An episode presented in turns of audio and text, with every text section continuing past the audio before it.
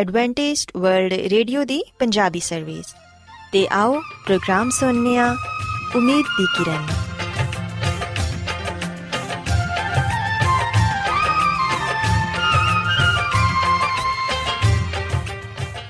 ਸਾਥਿਓ, ਮੈਂ ਤੁਹਾਡੀ ਮੇਜ਼ਬਾਨ ਫਰਾਸਲੀਮ ਪ੍ਰੋਗਰਾਮ ਉਮੀਦ ਦੀ ਕਿਰਨ ਦੇ ਨਾਲ ਤੁਹਾਡੀ ਖidmat 'ਚ ਹਾਜ਼ਰ ਹਾਂ। ਸਾਡੀ ਪੂਰੀ ਟੀਮ ਵੱਲੋਂ ਪ੍ਰੋਗਰਾਮ ਸੁਣਨ ਵਾਲੇ ਸਾਰੇ ਸਾਥੀਆਂ ਨੂੰ ਸਾਡਾ ਪਿਆਰ ਭਰਾ ਸਲਾਮ। ਕਬੂਲ ਹੋਏ ਸਾਥਿਓ ਉਮੀਦ ਕਰਨੇ ਆ ਕਿ ਤੁਸੀਂ ਸਾਰੇ ਖੁਦਾ ਤਾਲਾ ਦੇ ਫਜ਼ਲੋ ਕਰਮ ਨਾਲ ਖੈਰੀਅਤ ਨਾਲ ਹੋ ਤੇ ਸਾਡੀ ਇਹ ਦੁਆ ਹੈ ਕਿ ਤੁਸੀਂ ਜਿੱਥੇ ਕਿਤੇ ਵੀ ਰਹੋ ਖੁਦਾਵੰਦ ਖੁਦਾ ਤੁਹਾਡੇ ਨਾਲ ਹੋਣ ਤੇ ਤੁਹਾਡੀ ਹਿਫਾਜ਼ਤ ਤੇ ਰਹਿਨਮਾਈ ਕਰਨ ਸਾਥਿਓ ਇਸ ਤੋਂ ਪਹਿਲਾਂ ਕਿ ਅੱਜ ਦੇ ਪ੍ਰੋਗਰਾਮ ਨੂੰ ਸ਼ੁਰੂ ਕੀਤਾ ਜਾਏ ਆਓ ਪਹਿਲਾਂ ਪ੍ਰੋਗਰਾਮ ਦੀ ਤਫਸੀਲ ਸੁਣ ਲਵੋ ਤੇ ਪ੍ਰੋਗਰਾਮ ਦੀ ਤਫਸੀਲ ਕੁਝ ਇਸ ਤਰ੍ਹਾਂ ਹੈ ਕਿ ਪ੍ਰੋਗਰਾਮ ਦਾ ਆਗਾਜ਼ ਇੱਕ ਖੂਬਸੂਰਤ ਗੀਤ ਨਾਲ ਕੀਤਾ ਜਾਏਗਾ ਤੇ ਗੀਤ ਦੇ ਬਾਅਦ ਖਾਨਦਾਨੀ ਜ਼ਿੰਦਗੀ ਦਾ ਪ੍ਰੋਗਰਾਮ ਪੇਸ਼ ਕੀਤਾ ਜਾਏਗਾ। ਇਸ ਤੋਂ ਬਾਅਦ ਖੁਦਾਵੰਦ ਦੇ ਜ਼ਿੰਦਗੀ ਬਖਸ਼ ਕਲਾਮ ਚੋਂ ਪੈਗਾਮ ਪੇਸ਼ ਕੀਤਾ ਜਾਏਗਾ, ਜਿਹੜਾ ਕਿ ਸਾਡੇ ਕਦਮਾਂ ਦੇ ਲਈ ਚਿਰਾਗ ਤੇ ਸਾਡੀ ਰਾਹ ਦੇ ਲਈ ਰੋਸ਼ਨੀ ਹੈ। ਸੋ ਆਓ ਸਾਥੀਓ, ਪ੍ਰੋਗਰਾਮ ਦਾ ਆਗਾਜ਼ ਇਸ ਰੂਹਾਨੀ ਗੀਤ ਨਾਲ ਕਰਨੇ ਆ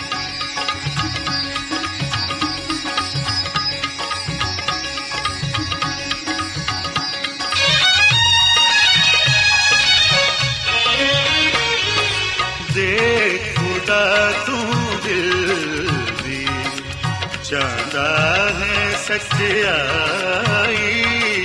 ਮੇਰੇ ਦਿਲ ਵਿੱਚ ਹੈ ਰੱਬ।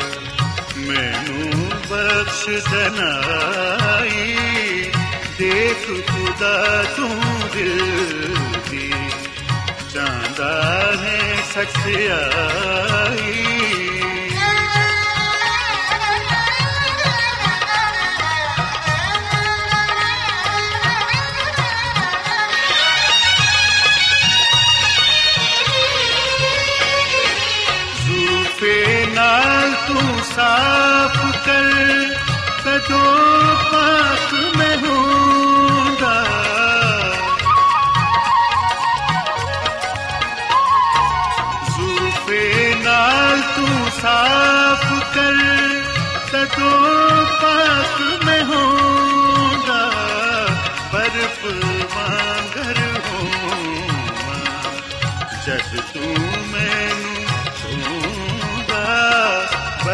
ਬਰਫ ਵਾਂਗਰ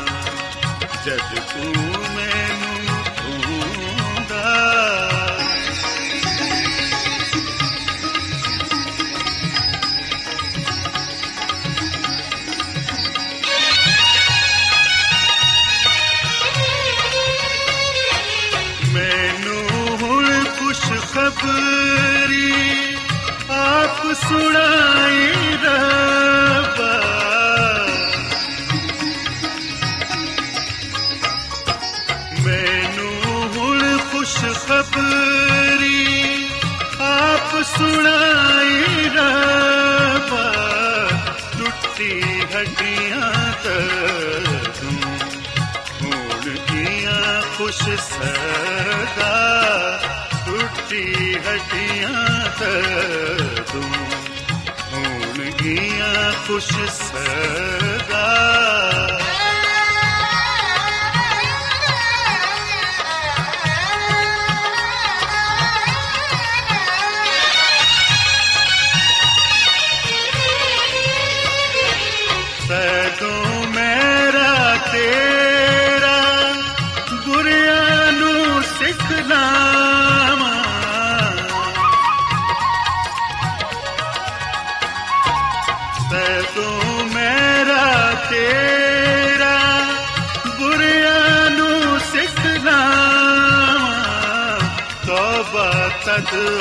ਕਰਨਗੇ।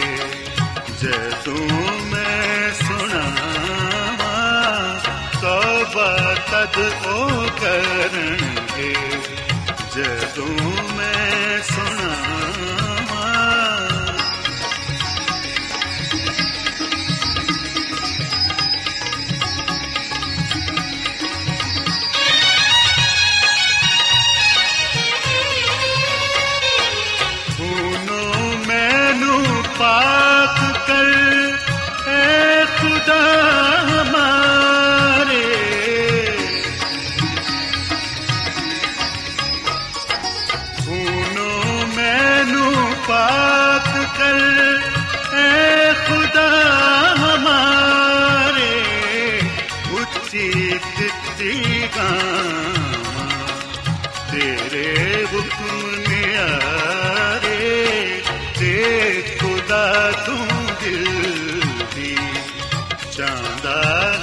ਹੈ ਸੱਚਾਈ ਮੇਰੇ ਦਿਲ ਵਿੱਚ ਹੈ ਰੱਬ ਮੈਨੂੰ ਬਖਸ਼ ਦਨਾਈ ਦੇ ਖੁਦਾ ਤੂੰ ਦਿਲ ਦੀ ਚਾਹੁੰਦਾ ਹੈ ਸੱਚਾਈ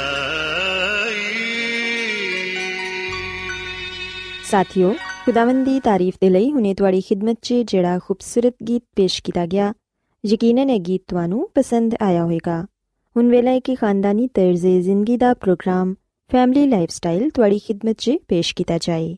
ਸੋ ਸਾਥਿਓ, ਅੱਜ ਦੇ ਪ੍ਰੋਗਰਾਮ 'ਚ ਮੈਂ ਤੁਹਾਨੂੰ ਇਹ ਦੱਸਾਂਗੀ ਕਿ ਤੁਸੀਂ ਆਪਣੇ ਬੱਚੇ ਦੀ ਅੱਛੀ ਤਰਬੀਅਤ ਕਰਕੇ ਕਿਸ ਤਰ੍ਹਾਂ ਪਿਆਰ, ਮੁਹੱਬਤ ਨਾਲ ਉਹਨਾਂ ਦੀਆਂ ਬੁਰੀਆਂ ਆਦਤਾਂ ਨੂੰ ਦੂਰ ਕਰ ਸਕਦੇ ਹੋ। ਸਾਥੀਓ, ਇਹ ਹਕੀਕਤ ਹੈ ਕਿ ਬਹੁਤ ਬੱਚਿਆਂ ਦੀਆਂ ਆਦਤਾਂ ਬਹੁਤ ਹੀ ਨਾਗਵਾਰ ਹੁੰਦੀਆਂ ਨੇ। ਉਹਨਾਂ ਆਦਤਾਂ 'ਚ ਤਿੰਨ ਆਦਤਾਂ ਐਸੀਆਂ ਨੇ ਜਿਨ੍ਹਾਂ ਦੇ ਬਾਰੇ ਵਾਲਿਦੈਨ ਅਕਸਰ ਸ਼ਿਕਾਇਤ ਕਰਦੇ ਨੇ। ਮਸਲਨ ਨਾਖੂਨ ਚਬਾਣਾ, ਅੰਗੂਠਾ ਚੂਸਣਾ ਤੇ ਵਾਲਾਂ ਨੂੰ ਛੇੜਨਾ।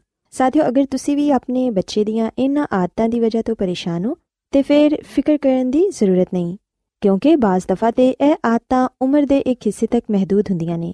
ਫਿਰ ਸਭ ਕੁਝ ਮਾਮੂਲ ਦੇ ਮੁਤਾਬਿਕ ਹੋ ਜਾਂਦਾ ਏ। ਇਸ ਲਈ ਇਹ ਕੋਈ ਖਤਰੇ ਦੀ ਗੱਲ ਨਹੀਂ। ਯਾਦ ਰੱਖੋ ਕਿ ਇਹ ਰਵੱਈਏ ਦਾ ਇੱਕ ਨਮੂਨਾ ਏ, ਜਿਹਨੂੰ ਅਗਰ ਬਾਰ-ਬਾਰ ਦੁਹਰਾਇਆ ਜਾਏ ਤੇ ਇਹ ਆਦਤ ਬਣ ਜਾਂਦੀ ਏ, ਤੇ ਇਨਸਾਨ ਨੂੰ ਇਹਦਾ ਇਲਮ ਵੀ ਨਹੀਂ ਹੁੰਦਾ।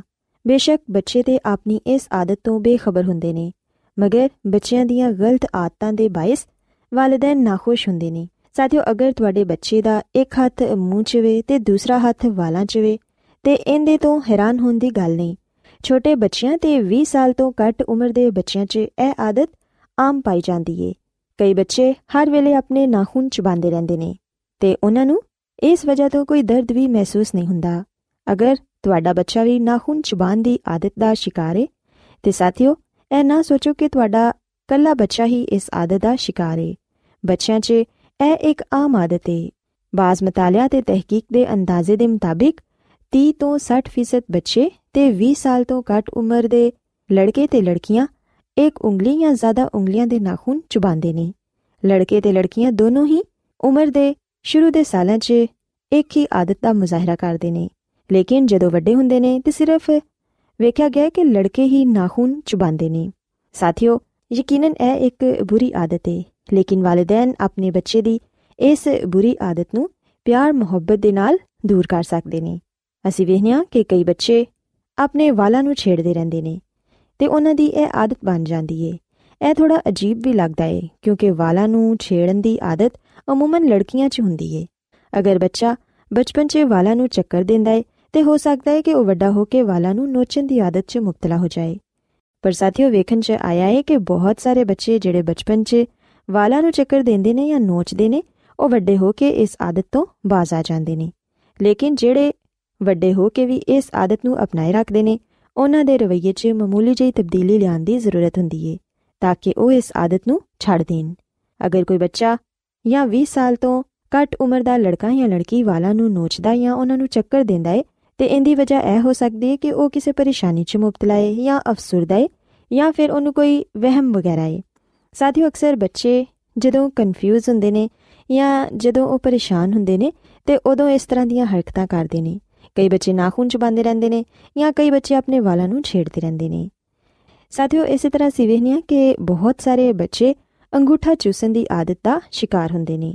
ਮਾਹਿਰੀਨ ਦਾ ਮੰਨਣਾ ਹੈ ਕਿ ਅੰਗੂਠਾ ਚੂਸਣ 'ਚ ਬੱਚੇ ਨੂੰ ਮਜ਼ਾ ਆਉਂਦਾ ਹੈ ਤੇ ਅੰਗੂਠੇ ਨੂੰ ਚੂਸਣ ਦਾ ਅਮਲ ਵੀ ਹਾਦਸਾਤੀ ਅਮਲ ਹੈ। ਕਿਉਂਕਿ ਜਦੋਂ ਛੋਟਾ ਬੱਚਾ ਇਧਰ ਉਧਰ ਦੀਆਂ ਹਰਕਤਾਂ ਕਰਦਾ ਹੈ ਤੇ ਉਹ ਹੱਥ ਮੂੰਹ ਦੀ ਤਰਫ ਵਧਾਉਂਦਾ ਹੈ ਤੇ ਫਿਰ ਅੰਗੂਠਾ ਚੂਸਣਾ ਉਹਦੀ ਆਦਤ ਬਣ ਜਾਂਦੀ ਹੈ। ਬਾਜ਼ ਬੱਚੇ ਅੰਗੂਠੇ ਦੀ ਬਜਾਏ ਆਪਣੀਆਂ ਉਂਗਲੀਆਂ ਜਾਂ ਹੱਥ ਜਾਂ ਫਿਰ ਪੂਰੀ ਮੁਠੀ ਵੀ ਚੂਸਦੇ ਨੇ। ਪਰ ਅਸੀਂ ਵੇਖਿਆ ਕਿ ਜ਼ਿਆਦਾਤਰ ਬੱਚੇ ਅੰਗੂਠਾ ਚੂਸਦੇ ਨੇ ਤੇ ਅੰਗੂਠਾ ਚੂਸਣ ਦੀ ਵਜ੍ਹਾ ਐਵੇਂ ਕਿ ਜਦੋਂ ਬੱਚੇ ਨੂੰ ਭੁੱਖ ਲੱਗੀ ਹੋਏ, ਉਦੋਂ ਉਹ ਅੰਗੂਠਾ ਚੂਸਦਾ ਹੈ ਕਿਹਾ ਜਾਂਦਾ ਹੈ ਕਿ ਬਹੁਤ ਸਾਰੇ ਬੱਚੇ ਖੁਦ ਨੂੰ ਮਤਮਈਨ ਤੇ ਆਰਾਮਦੇਹ ਹਾਲਤ 'ਚ ਰੱਖਣ ਦੇ ਲਈ ਅੰਗੂਠਾ ਚੂਸਦੇ ਨੇ। ਲੇਕਿਨ ਅਕਸਰ ਉਹ ਬੱਚੇ ਜਿਨ੍ਹਾਂ ਦੀ ਉਮਰ 4 ਤੋਂ 5 ਸਾਲ ਦੀ ਹੁੰਦੀ ਏ, ਉਹ ਕਿਸੇ ਤਕਲੀਫ ਦੇ ਬਾਇਸ ਵੀ ਐਸਾ ਕਰਦੇ ਨੇ। ਹੋ ਸਕਦਾ ਹੈ ਕਿ ਉਹਨਾਂ ਦੇ ਦੰਦਾਂ 'ਚ ਤਕਲੀਫ ਹੋਏ ਅੰਗੂਠੇ ਜਾਂ ਉਂਗਲੀ ਦਾ ਇਨਫੈਕਸ਼ਨ ਹੋਏ ਜਾਂ ਫਿਰ ਉਹ ਪਰੇਸ਼ਾਨ ਹੋਣ। ਸਾਥੀਓ, ਯਾਦ ਰੱਖੋ ਕਿ ਬੱਚਾ ਉਦੋਂ ਇਹ ਆਦਤਾਂ ਅਪਣਾਉਂਦਾ ਹੈ ਜਦੋਂ ਉਹ ਬੋਰੀਅਤ ਦਾ ਸ਼ਿਕਾਰ ਹੁੰਦਾ ਹੈ ਇਸ ਤਰ੍ਹਾਂ ਕਰਨ ਦੇ ਨਾਲ ਬੱਚੇ ਨੂੰ ਸਕੂਨ ਤੇ ਆਰਾਮ ਮਿਲ ਜਾਂਦਾ ਏ। ਅਗਰ ਤੁਸੀਂ ਹੁਣ ਆਪਣੇ ਬੱਚੇ ਨੂੰ ਨਾਖੂਨ ਚਬਾਉਂਦੇ ਜਾਂ ਵਾਲਾਂ ਨੂੰ ਚੱਕਰ ਦਿੰਦੇ ਵੇਖਦੇ ਹੋ, ਤੇ ਯਾਦ ਕਰਨ ਦੀ ਕੋਸ਼ਿਸ਼ ਕਰੋ ਕਿ ਤੁਹਾਡੇ ਬੱਚੇ ਨੂੰ ਹਾਲ ਹੀ 'ਚ ਕਿਸੇ ਪਰੇਸ਼ਾਨ ਕੁਨ ਤਜਰਬੇ ਤੋਂ ਤੇ ਨਹੀਂ ਗੁਜ਼ਰਨਾ ਪਿਆ। ਸਾਥੀਓ, ਕੁਝ ਬੱਚੇ ਇਹਨਾਂ ਆਦਤਾਂ ਨੂੰ ਪੁਰਸਕੂਨ ਤੇ ਆਰਾਮਦੇ ਹਾਲਤ 'ਚ ਵੀ ਅਪਣਾ ਲੈਂਦੇ ਨੇ। ਜਿਵੇਂ ਕਿ ਸੌਣ ਤੋਂ ਪਹਿਲੇ ਜਾਂ ਧੀਮੀ-ਧੀਮੀ ਮੌਸੀਕੀ ਦੇ ਦੌਰਾਨ, ਬਾਜ਼ ਆਦਤਾਂ ਸ਼ੀਰਖਾਰਗੀ ਦੇ ਜ਼ਮਾਨੇ ਤੋਂ ਹੀ ਨਾਲ ਆਂਦੀਆਂ ਨੇ ਤੇ ਸ਼ੀਰਖਾਰ ਬੱਚਿਆਂ 'ਚ ਅੰਗੂਠਾ ਚੂਸਣਾ ਆਮ ਜਿਹੀ ਆਦਤ ਏ। ਇਹਦੇ ਨਾਲ ਉਹਨਾਂ ਨੂੰ ਖੁਸ਼ੀ ਤੇ ਆਰਾਮ ਮਿਲਦਾ ਏ। ਬਾਜ਼ ਬੱਚੇ ਜਦੋਂ ਉਹਨਾਂ ਦੀ ਭੁੱਖ ਮਿਟ ਜਾਂਦੀ ਏ ਤੇ ਆਦਤਨ ਅੰਗੂਠਾ ਚੂਸਦੇ ਨੇ, ਜਿਹੜੀ ਉਹਨਾਂ ਨੂੰ ਅੱਛੀ ਲੱਗਦੀ ਏ। ਲਿਹਾਜ਼ਾ ਸਾਥੀਓ, ਇਹਦੇ ਤੋਂ ਪਰੇਸ਼ਾਨ ਹੋਣ ਦੀ ਜ਼ਰੂਰਤ ਨਹੀਂ। ਜਦੋਂ ਬੱਚਾ ਵੱਡਾ ਹੋ ਜਾਏਗਾ, ਉਦੋਂ ਉਹ ਇਸ ਆਦਤ ਨੂੰ ਖੁਦ ਹੀ ਛੱਡ ਦੇਵੇਗਾ। ਬਾਜ਼ ਬੱਚੇ ਵਾਲਿਦੈਨ ਦੀ ਤਵੱਜਾ ਹਾਸਲ ਕਰਨ ਦੇ ਲਈ ਵੀ ਇਹੋ ਜਿਹੀਆਂ ਆਦਤਾਂ ਅਪਣਾ ਲੈਂਦੇ ਨੇ। ਅਗਰ ਬੱਚਾ ਇਹ ਮਹਿਸੂਸ ਕਰੇ ਕਿ ਉਹਨਾਂ ਦੇ ਵਾਲਿਦੈਨ ਉਹਨਾਂ ਨੂੰ ਨਜ਼ਰਅੰਦਾਜ਼ ਕਰ ਰਹੇ ਨੇ, ਤਾਂ ਕਿਸੇ ਐਸੀ ਆਦਤ ਨੂੰ ਅਪਣਾ ਲੈਂਦੇ ਨੇ ਜਿਹੜੀ ਵਾਲਿਦੈਨ ਦੇ ਲਈ ਬੇਜ਼ਾਰੀ ਦਾ ਬਾਇਸ ਹੁੰਦੀ ਏ। ਤੇ ਇੰਦੀ ਵਜ੍ਹਾ ਨਾਲ ਉਹ ਵਾਲਿਦੈਨ ਦੀ ਤਵੱਜਾ ਆਪਣੀ ਤਰਫ ਮਰਕੂਜ਼ ਕਰ ਲੈਂਦੇ ਨੇ। ਸਾਥੀਓ, ਯਾਦ ਰੱਖੋ ਕਿ ਜ਼ਿਆਦਾਤਰ ਆਦਤਾਂ ਖੁਦ ਬਖੁਦ ਹੀ ਪੈ ਜਾਂਦੀਆਂ ਨੇ। ਜਦੋਂ ਬੱਚਾ ਸਕੂਲ ਜਾਣ ਦੀ ਉਮਰ ਨੂੰ ਪਹੁੰਚਦਾ ਏ, ਤੇ ਉਹ ਇਹਨਾਂ ਆਦਤਾਂ ਨੂੰ ਛੱਡ ਦਿੰਦਾ ਏ। ਲੇਕਿਨ ਅਗਰ ਫੇਰ ਵੀ ਤੁਸੀਂ ਇਹ ਮਹਿਸੂਸ ਕਰਦੇ ਹੋ ਕਿ ਤੁਹਾਡੇ ਬੱਚੇ ਨੂੰ ਮਦਦ ਦੀ ਜ਼ਰੂਰਤ ਹੈ ਤੇ ਫਿਰ ਤੁਸੀਂ ਉਹਦੀ ਆਦਤ ਛੁਡਵਾਉਣ ਦੀ ਕੋਸ਼ਿਸ਼ ਕਰੋ। ਤੁਸੀਂ ਬੜੇ ਪਿਆਰ ਤੇ ਮੁਹੱਬਤ ਨਾਲ ਬੱਚੇ ਨੂੰ ਦੱਸੋ ਕਿ ਉਹਦੀ ਇਹ ਆਦਤ ਤੁਹਾਨੂੰ ਪਸੰਦ ਨਹੀਂ, ਤੇ ਉਹਨੂੰ ਇਹ ਦੱਸੋ ਕਿ ਤੁਸੀਂ ਉਹਦੀ ਇਸ ਆਦਤ ਨੂੰ ਦੂਰ ਕਰਨਾ ਚਾਹੁੰਦੇ ਹੋ। ਸਾਥੀਓ, ਬੱਚੇ ਨਾਲ ਪਿਆਰ ਨਾਲ ਗੁਫ਼ਤਗੂ ਕਰੋ। ਉਹਨੂੰ ਇਹ ਕਹੋ ਕਿ ਬੇਟਾ ਜਾਂ ਬੇਟੀ, ਮੈਨੂੰ ਬਿਲਕੁਲ ਅੱਛਾ ਨਹੀਂ ਲੱਗਦਾ ਜਦੋਂ ਤੁਸੀਂ ਨਾਖੂਨ ਚਬਾਉਂਦੇ ਹੋ ਜਾਂ ਅੰਗੂਠਾ ਚੂਸਦੇ ਹੋ ਐਸਾ ਕਰਨਾ ਅੱਛੀ ਗੱਲ ਨਹੀਂ। ਜਦੋਂ ਸਾਥੀਓ ਤੁਸੀਂ ਆਪਣੀ ਬੱਚੀ ਨੂੰ ਜਾਂ ਆਪਣੇ ਬੱਚੇ ਨੂੰ ਪਿਆਰ ਨਾਲ ਸਮਝਾਓਗੇ, ਤੇ ਫਿਰ ਯਕੀਨਨ ਉਹ ਤੁਹਾਡੀ ਗੱਲ ਨੂੰ ਸਮਝੇਗਾ। ਇੰਦੀ ਬਜਾਏ ਕਿ ਤੁਸੀਂ ਉਹਨੂੰ ਡਾਂਟੋ ਜਾਂ ਉਹਦਾ ਮਜ਼ਾਕ ਉਡਾਓ ਜਾਂ ਫਿਰ ਨੁਕਤਾਚੀਨੀ ਕਰੋ। ਜਦੋਂ ਸਾਥੀਓ ਵਾਲਿਦੈਨ ਬੱਚੇ ਨੂੰ ਜ਼ਿਆਦਾ ਡਾਂਟਦੇ ਨੇ, ਨੁਕਤਾਚੀਨੀ ਕਰਦੇ ਨੇ ਜਾਂ ਫਿਰ ਉਹਨਾਂ ਦਾ ਮਜ਼ਾਕ ਉਡਾਉਂਦੇ ਨੇ, ਤੇ ਬੱਚਾ ਜ਼ਿੱਦ 'ਚ ਆ ਕੇ ਇਹ ਆਦਤਾਂ ਮਜ਼ੀਦ ਅਪਣਾਉਂਦਾ ਏ। ਸੋ ਕੋਸ਼ਿਸ਼ ਕਰੋ ਕਿ ਪਿਆਰ, ਮੁਹੱਬਤ ਦੇ ਨਾਲ ਆਪਣੇ ਬੱਚੇ ਦੀਆਂ ਬੁਰੀਆਂ ਆਦਤਾਂ ਨੂੰ ਦੂਰ ਕਰੋ। ਜਦੋਂ ਤੁਸੀਂ ਪਿਆਰ, ਮੁਹੱਬਤ ਦੇ ਨਾਲ ਆਪਣੇ ਬੱਚੇ ਨੂੰ ਸਮਝਾਓਗੇ, ਤੇ ਫਿਰ ਯਕੀਨਨ ਤੁਹਾਡਾ ਬੱਚਾ ਤੁਹਾਡੀ ਗੱਲ ਮੰਨੇਗਾ। ਸੋ ਸਾਥੀਓ, ਮੈਂ ਉਮੀਦ ਕਰਨੀ ਆ ਕਿ ਅੱਜ ਦਾ ਪ੍ਰੋਗਰਾਮ ਤੁਹਾਨੂੰ ਪਸੰਦ ਆਇਆ ਹੋਵੇਗਾ ਤੇ ਤੁਸੀਂ ਇਸ ਗੱਲ ਨੂੰ ਸਿੱਖਿਆ ਹੋਵੇਗਾ ਕਿ ਤੁਸੀਂ ਕਿਸ ਤਰ੍ਹਾਂ ਪਿਆਰ, ਮੁਹੱਬਤ ਦੇ ਨਾਲ ਆਪਣੇ ਬੱਚੇ ਦੀਆਂ ਬੁਰੀਆਂ ਆਦਤਾਂ ਨੂੰ ਦੂਰ ਕਰ ਸਕਦੇ ਹੋ।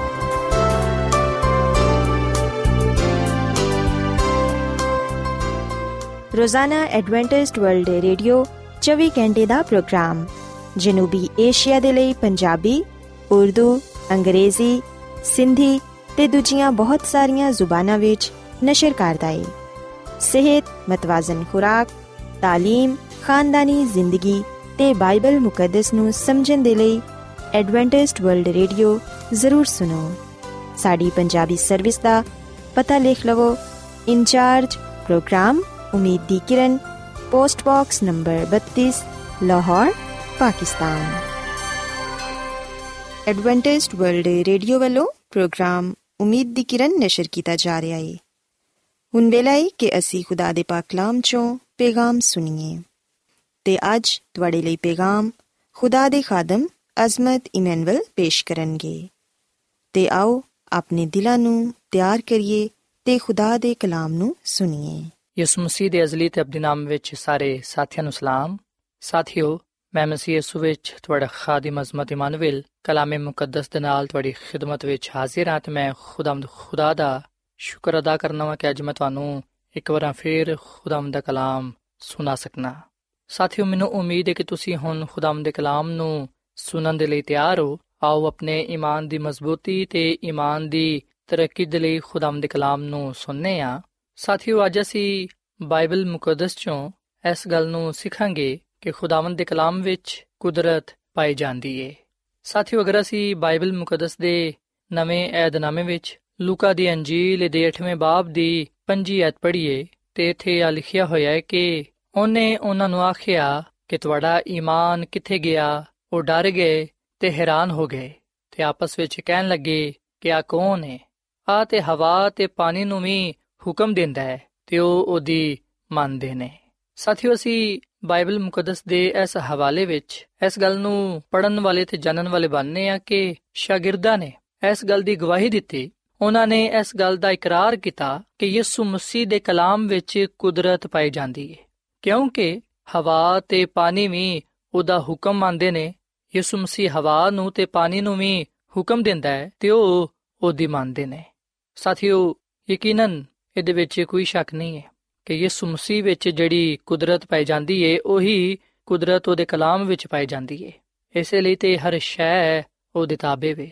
ਬਾਈਬਲ ਮੁਕੱਦਸ ਦੇ ਇਸ ਹਵਾਲੇ ਵਿੱਚ ਅਸੀਂ ਆ ਗੱਲ ਪੜ੍ਹਨੇ ਆ ਕਿ ਜਦੋਂ ਸ਼ਾਗਿਰਦ ਕਸ਼ਤੀ ਵਿੱਚ ਸਵਾਰ ਹੋ ਕੇ ਝੀਲ ਤੋਂ ਪਾਰ ਜਾਣਾ ਚਾਹੁੰਦੇ ਸਨ, ਉਸ ਵੇਲੇ ਉਸ ਝੀਲ ਵਿੱਚ ਬੜਾ ਵੱਡਾ ਤੂਫਾਨ ਆਇਆ। ਉਸ ਵੇਲੇ ਸ਼ਾਗਿਰਦ ਬੜੇ ਪਰੇਸ਼ਾਨ ਹੋ ਗਏ ਤੇ ਉਹ ਆਪਣੇ ਦਿਲਾਂ ਵਿੱਚ ਆ ਸੋਚਣ ਲੱਗੇ ਕਿ ਅਸੀਂ ਡੁੱਬੇ ਜਾਂਦੇ ਹਾਂ ਸੋ ਉਹ ਯਿਸੂ ਮਸੀਹ ਨੂੰ ਪੁਕਾਰਨ ਲੱਗੇ ਤੇ ਯਿਸੂ ਮਸੀਹ ਨੂੰ ਕਹਿਣ ਲੱਗੇ, ਕਿ ਖੁਦਾਵੰਦ ਸਾਨੂੰ ਬਚਾ। ਸਾਥੀਓ, ਯਿਸੂ ਮਸੀਹ ਕਸ਼ਤੀ ਵਿੱਚ ਸੌਂਦੇ ਸਨ। ਉਹਨਾਂ ਨੇ ਯਿਸੂ ਮਸੀਹ ਨੂੰ ਜਗਾਇਆ ਤੇ ਕਹਿਣ ਲੱਗੇ ਕਿ, ਐ ਖੁਦਾਵੰਦ, ਅਸੀਂ ਹਲਾਕ ਹੁੰਦੇ ਆਂ, ਅਸੀਂ ਡੁੱਬੇ ਜਾਂਦੇ ਆਂ। ਸਾਨੂੰ ਤੂੰ ਬਚਾ। ਯਿਸੂ ਮਸੀਹ ਨੇ ਉੱਠ ਕੇ ਹਵਾ ਨੂੰ ਤੇ ਪਾਣੀ ਨੂੰ ਹੁਕਮ ਦਿੱਤਾ ਕਿ ਥੰਮ ਜਾਣ। ਤੇ ਜਿਵੇਂ ਹੀ ਖੁਦਾਵੰਦ ਨੇ ਹਵਾ ਨੂੰ ਤੇ ਪਾਣੀ ਨੂੰ ਹੁਕਮ ਦਿੱਤਾ, ਹਵਾ ਨੇ ਤੇ ਪਾਣੀ ਨੇ ਯਿਸੂ ਮਸੀਹ ਦਾ ਹੁਕਮ ਮੰਨਿਆ ਤੇ ਉਹ ਥੰਮ ਗਏ। ਸ਼ਾਗਿਰਦ ਐਸੇ ਨਜ਼ਾਰੇ ਨੂੰ ਵੇਖਦੇ ਹੋਇਆਂ ਬੜੇ ਹੈਰਾਨ ਹੋ ਗਏ ਤੇ ਆਪਸ ਵਿੱਚ ਕਹਿਣ ਲੱਗੇ ਕਿ ਆ ਕੌਣ ਹੈ ਜਿਹੜਾ ਕਿ ਹਵਾ ਨੂੰ ਤੇ ਪਾਣੀ ਨੂੰ ਹੁਕਮ ਦਿੰਦਾ ਹੈ ਤੇ ਉਹ ਵੀ ਉਹਦੀ ਮੰਨਦੇ ਨੇ। ਸਾਥੀਓ, ਇਸ ਤੋਂ ਇਲਾਵਾ ਅਸੀਂ ਵਿਖਣਾ ਕਿ ਯਿਸੂ ਮਸੀਹ ਨੇ ਨਾ ਸਿਰਫ ਆਪਣੇ ਹੁਕਮ ਨਾਲ, ਆਪਣੇ ਕਲਾਮ ਨਾਲ ਤੂਫਾਨ ਨੂੰ ਥਮਾ ਦਿੱਤਾ, ਬਲਕਿ ਅਸੀਂ ਵਿਖਣਾ ਕਿ ਯਿਸੂ ਮਸੀਹ ਨੇ ਇਸ ਦੁਨੀਆ ਵਿੱਚ ਰਹਿੰਦੇ ਹੋਇਆਂ ਬਹੁਤ ਸਾਰੇ ਬਿਮਾਰ ਲੋਕਾਂ ਨੂੰ ਸ਼ਿਫਾ ਦਿੱਤੀ। ਅਗਰ ਅਸੀਂ ਲੂਕਾ ਦੇ ਅੰਜੀਲ ਦੇ 8 ਬਾਬ ਦੀ 29 ਅਧ ਪੜ੍ਹੀਏ ਤੇ ਇੱਥੇ ਸਾਨੂੰ ਇਹ ਗੱਲ ਪੜਨ ਨੂੰ ਮਿਲੇਗੀ ਕਿ ਯਿਸੂ ਮਸੀਹ ਨੇ ਇੱਕ ਬਦਰੂ ਗ੍ਰਿਫਤਾਰ ਸ਼ਖਸ ਨੂੰ ਸ਼ਿਫਾ ਦਿੱਤੀ। ਸੋ ਯਿਸੂ ਮਸੀਹ ਦੇ ਕਲਾਮ ਦੀ ਕੁਦਰਤ ਦੇ ਨਾਲ ਉਸ ਸ਼ਖਸ ਨੇ ਸ਼ੈਤਾਨ ਤੋਂ, ਉਹਦੀ ਤਾਕਤਾਂ ਤੋਂ ਆਜ਼ਾਦੀ ਪਾਈ। ਔਰ ਫਿਰ ਅਸੀਂ ਲੂਕਾ ਦੇ ਅੰਜੀਲ ਦੇ 6 ਬਾਬ ਦੀ 19 ਅਧ ਵਿੱਚ ਆ ਗੱਲ ਪੜ੍ਹਨੇ ਆ ਕਿ ਜਿੰਨੇ ਵੀ ਬਿਮਾਰ ਯਿਸੂ ਮਸੀਹ ਦੇ ਕੋਲ ਆਂਦੇ ਸਨ, ਉਹ ਯਿਸੂ ਮਸੀਹ ਦੇ ਕਲਾਮ ਦੀ ਕੁਦਰਤ ਤੋਂ ਸ਼ਿਫਾ ਪਾਉਂਦੇ। ਔਰ ਫਿਰ ਸਾਥੀਓ, ਲੂਕਾ ਦੇ ਅੰਜੀਲ ਦੇ 7 ਬਾਬ ਦੀ 14ਵੀਂ ਅਧ ਵਿੱਚ ਅਸੀਂ ਇਹ ਗੱਲ ਪੜ੍ਹਨੇ ਆ ਕਿ ਯਿਸੂ ਮਸੀਹ ਨੇ ਇੱਕ ਬੇਵਾ ਔਰਤ ਦੇ ਬੇਟੇ ਨੂੰ ਜਿਹੜਾ ਕਿ ਮਰ ਚੁੱਕਿਆ ਸੀ, ਉਹਨੂੰ ਜ਼ਿੰਦਾ ਕੀਤਾ। ਯਿਸੂ ਮਸੀਹ ਨੇ ਉਹਨੂੰ ਫਰਮਾਇਆ, ਉਹਨੂੰ ਹੁਕਮ ਦਿੱਤਾ ਕਿ ਉੱਠ ਤੇ ਉਹ ਯਿਸੂ ਮਸੀਹ ਦੇ ਕਲਾਮ ਦੀ ਕੁਦਰਤ ਦੇ ਨਾਲ ਜ਼ਿੰਦਾ ਹੋਇਆ।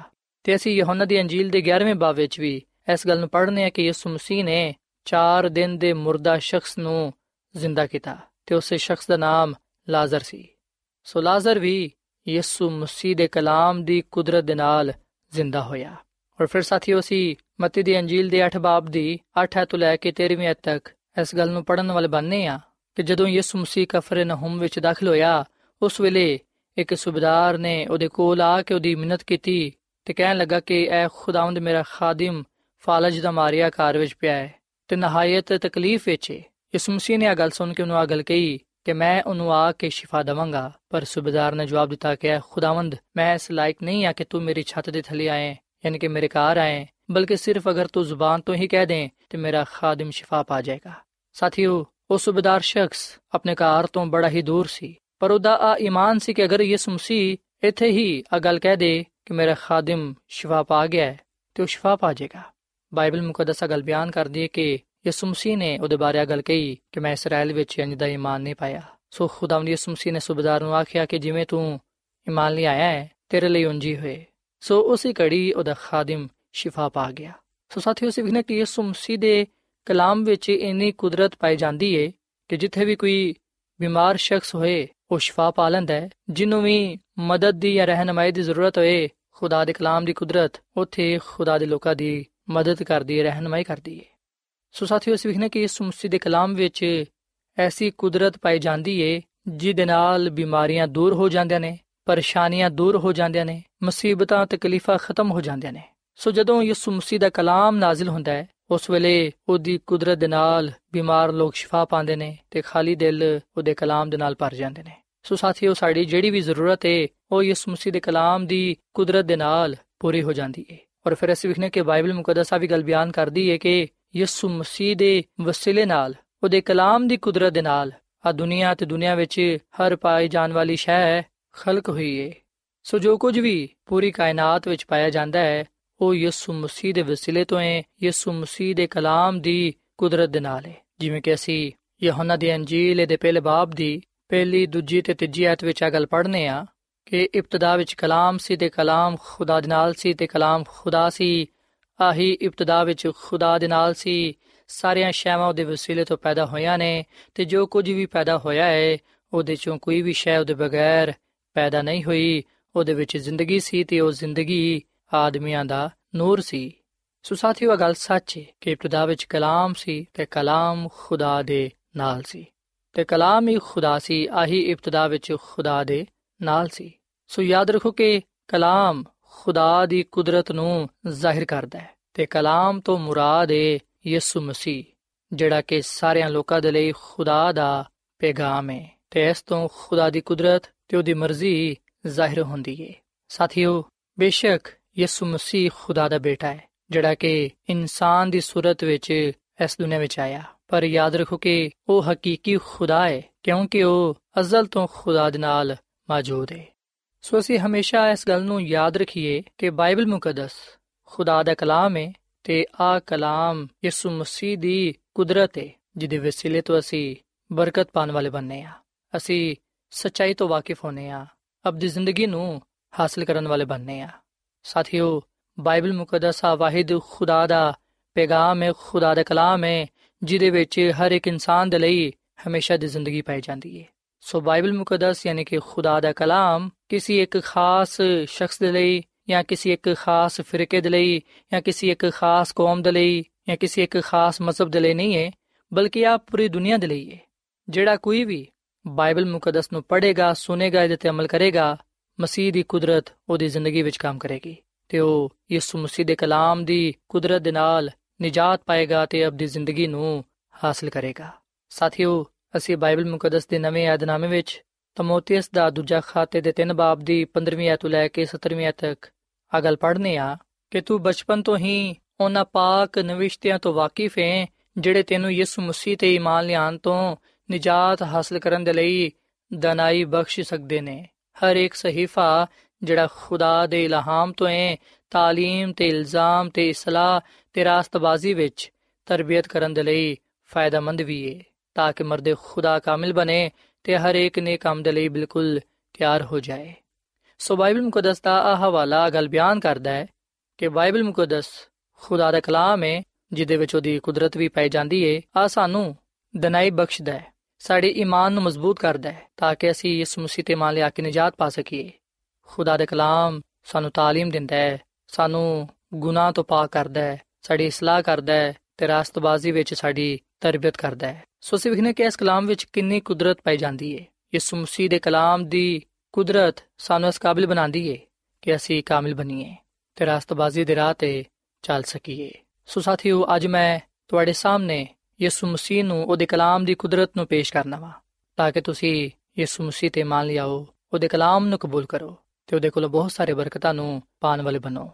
ਸਾਥੀਓ, ਜਿਨ੍ਹਾਂ ਲੋਕਾਂ ਨੇ ਵੀ ਯਿਸੂ ਮਸੀਹ ਨੂੰ ਕਬੂਲ ਕੀਤਾ ਹੈ, ਉਹਦੇ ਕਲਾਮ ਨੂੰ ਆਪਣੇ ਦਿਲ ਵਿੱਚ ਰੱਖਿਆ ਹੈ, ਉਹਨਾਂ ਲੋਕਾਂ ਨੇ ਆਪਣੀਆਂ ਜ਼ਿੰਦਗੀਆਂ ਨੂੰ ਬਦਲਿਆ ਹੈ, ਉਹਨਾਂ ਨੇ ਖੁਦਾ ਕੋਲੋਂ ਬਰਕਤ ਪਾਈ ਏ ਨਿਜਾਤ ਹਾਸਲ ਕੀਤੀ ਏ ਤੇ ਉਹ ਅਬਦੀ ਬਾਦਸ਼ਾਹ ਦੇ ਵਾਰਿਸ ਠਹਿਰੇ ਨੇ। ਤੇ ਸਾਥੀਓ, ਖੁਦਾ ਦੀ ਖਾਦਮਾ ਮਿਸ ਜਲਨ ਜੀ ਵਾਈਟ ਆਪਣੀ ਕਿਤਾਬ ਸ਼ਿਫਾ ਦੇ ਚਸ਼ਮੇ ਦੇ ਸਫਰ ਨੰਬਰ 97 ਵਿੱਚ ਅਗਾ ਲਿਖਦੀ ਹੈ ਕਿ ਜਿਹੜੀ ਕੁਦਰਤ ਯਿਸੂ ਮਸੀਹ ਵਿੱਚ ਪਾਈ ਜਾਂਦੀ ਏ ਉਹੀ ਉਹਦੇ ਕਲਾਮ ਵਿੱਚ ਪਾਈ ਜਾਂਦੀ ਏ ਆਪਣੇ ਕਲਾਮ ਦੀ ਕੁਦਰਤ ਦੇ ਨਾਲ ਹੀ ਉਹਨੇ ਬਦਰੂਆਂ ਨੂੰ ਕੱਢਿਆ, ਆਪਣੇ ਕਲਾਮ ਨਾਲ ਹੀ ਉਹਨੇ ਸਮੁੰਦਰ ਨੂੰ ਥਮਾ ਦਿੱਤਾ, ਆਪਣੇ ਕਲਾਮ ਦੀ ਕੁਦਰਤ ਦੇ ਨਾਲ ਹੀ ਉਹਨੇ ਮੁਰਦਿਆਂ ਨੂੰ ਜ਼ਿੰਦਾ ਕੀਤਾ।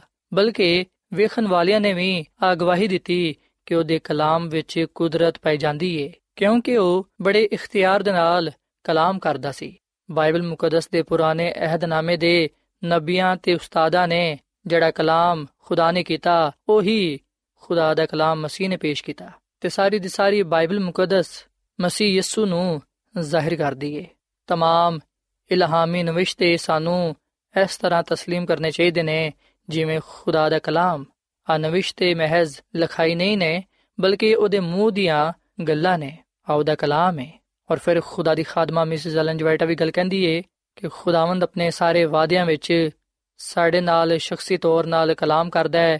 ਅਗਰ ਅਸੀਂ ਉਹਦੀ ਆਵਾਜ਼ ਸੁਣਾਂਗੇ ਤੇ ਫਿਰ ਉਹ ਸਾਡੇ ਨਾਲ ਬਰਾਏ ਰਾਸਤ ਹਮ ਕਲਾਮ ਹੋਏਗਾ। ਉਹਦੇ ਵਾਅਦਿਆਂ ਦੀ ਬਦੌਲਤ ਅਸੀਂ ਖੁਦਾਵੰਦ ਦੀ ਸੁਮਸੀ ਕੋਲੋਂ ਫਜ਼ਲ ਤੇ ਕੂਵਤ ਪਾਵਾਂਗੇ।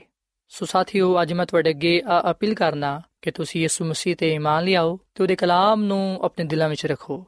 ਕਿਉਂਕਿ ਅਸੀਂ ਬਾਈਬਲ ਮੁਕੱਦਸ ਵਿੱਚ ਆ ਗੱਲ ਪੜ੍ਹਨੇ ਆ ਕਿ ਜ਼ਿਆਦਾ ਮੁਬਾਰਕ ਉਹ ਨੇ ਜਿਹੜੇ ਉਹਦੇ ਕਲਾਮ ਨੂੰ ਸੁਣਦੇ ਤੇ ਉਹਦੇ ਤੇ ਅਮਲ ਕਰਦੇ ਨੇ। ਤੇ ਇਸ ਗੱਲ ਦਾ ਜ਼ਿਕਰ ਅਸੀਂ ਲੂਕਾ ਦੀ ਅੰਜੀਲ ਦੇ 11ਵੇਂ ਬਾਬ ਦੀ 28ਵੀਂ ਅਧ ਵਿੱਚ ਪਾਨੇ ਆ ਸੋ ਸਾਥੀਓ, ਮੇਰਾ ਈਮਾਨ ਹੈ ਕਿ ਜਦੋਂ ਤੁਸੀਂ ਇਸ ਮਸੀਹ ਤੇ ਮੰਨ ਲਿਆਓਗੇ, ਉਹਦੇ ਕਲਾਮ ਨੂੰ ਆਪਣੇ ਦਿਲਾਂ ਵਿੱਚ ਰੱਖੋਗੇ, ਉਸ ਵੇਲੇ ਯਕੀਨਨ ਤੁਸੀਂ ਆਪਣੀਆਂ ਜ਼ਿੰਦਗੀਆਂ ਵਿੱਚ, ਆਪਣੇ ਖਾਨਦਾਨਾਂ ਵਿੱਚ, ਆਪਣੀ ਕਲੀਸਿਆਵਾਂ ਵਿੱਚ ਖੁਦਾ ਦੀ ਕੁਦਰਤ ਨੂੰ ਵੇਖਣ ਵਾਲੇ ਬਣੋਗੇ।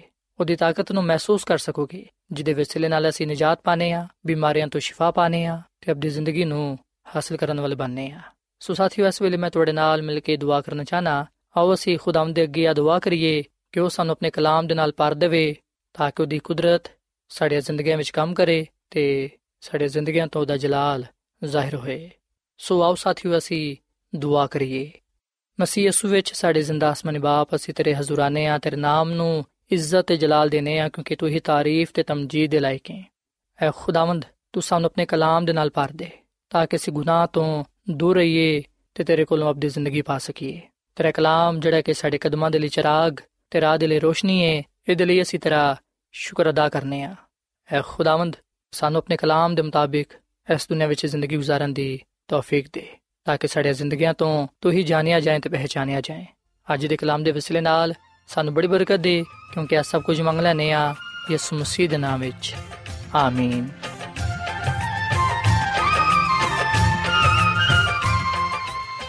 ਐਡਵੈਂਟਿਸਟ ਵਰਲਡ ਰੇਡੀਓ ਵੱਲੋਂ ਪ੍ਰੋਗਰਾਮ ਉਮੀਦ ਦੀ ਕਿਰਨ ਨਿਸ਼ਰ ਕੀਤਾ ਜਾ ਰਿਹਾ ਸੀ। ਉਮੀਦ ਕਰਨੀਆ ਕਿ ਅੱਜ ਦਾ ਪ੍ਰੋਗਰਾਮ ਤੁਹਾਨੂੰ ਪਸੰਦ ਆਇਆ ਹੋਵੇਗਾ। ਸਾਥੀਓ, ਅਸੀਂ ਚਾਹੁੰਦੇ ਹਾਂ ਕਿ ਤੁਸੀਂ ਸਾਨੂੰ ਆਪਣੇ ਖੱਤਾ ਤੇ ਈਮੇਲਸ ਦੇ ਜ਼ਰੀਏ ਪ੍ਰੋਗਰਾਮ ਨੂੰ ਬਿਹਤਰ ਬਣਾਉਣ ਦੇ ਲਈ ਮਫੀਦ مشਵਰੇ ਦਿਓ। ਤੇ ਆਪਣੇ ਹੋਰ ਸਾਥੀਆਂ ਨੂੰ ਵੀ ਪ੍ਰੋਗਰਾਮ ਦੇ ਬਾਰੇ ਦੱਸੋ। ਖਤ ਲਿਖਣ ਦੇ ਲਈ ਤੁਸੀਂ ਸਾਡਾ ਪਤਾ ਨੋਟ ਕਰ ਲਵੋ। ਇੰਚਾਰਜ ਪ੍ਰੋਗਰਾਮ, ਉਮੀਦ ਦੀ ਕਿਰਨ, post box number 32 Lahore, Pakistan. ਪਤਾ ਇੱਕ ਵਾਰੀ ਫਿਰ ਸੁਣ ਲਓ। ਇੰਚਾਰਜ ਪ੍ਰੋਗਰਾਮ, ਉਮੀਦ ਦੀ ਕਿਰਨ, post box number 32 Lahore, Pakistan. ਸਾਥਿਓ, ਤੁਸੀਂ ਸਾਡਾ ਪ੍ਰੋਗਰਾਮ ਇੰਟਰਨੈਟ ਤੇ ਵੀ ਸੁਣ ਸਕਦੇ ਹੋ। ਸਾਡੀ ਵੈਬਸਾਈਟ ਹੈ www.awr.org ਸਾਥਿਓ, ਕੱਲ ਇਸੇ ਵੇਲੇ ਤੇ ਇਸੇ ਫ੍ਰੀਕੁਐਂਸੀ ਤੇ ਫਿਰ ਤੁਹਾਡੇ ਨਾਲ ਮੁਲਾਕਾਤ ਹੋਏਗੀ। ਹੁਣ ਆਪਣੀ ਮੇਜ਼ਬਾਨ ਫਰਾਜ਼ ਸਲੀਮ ਨੂੰ ਇਜਾਜ਼ਤ ਦਿਓ। ਖੁਦਾ ਹਾਫਿਜ਼।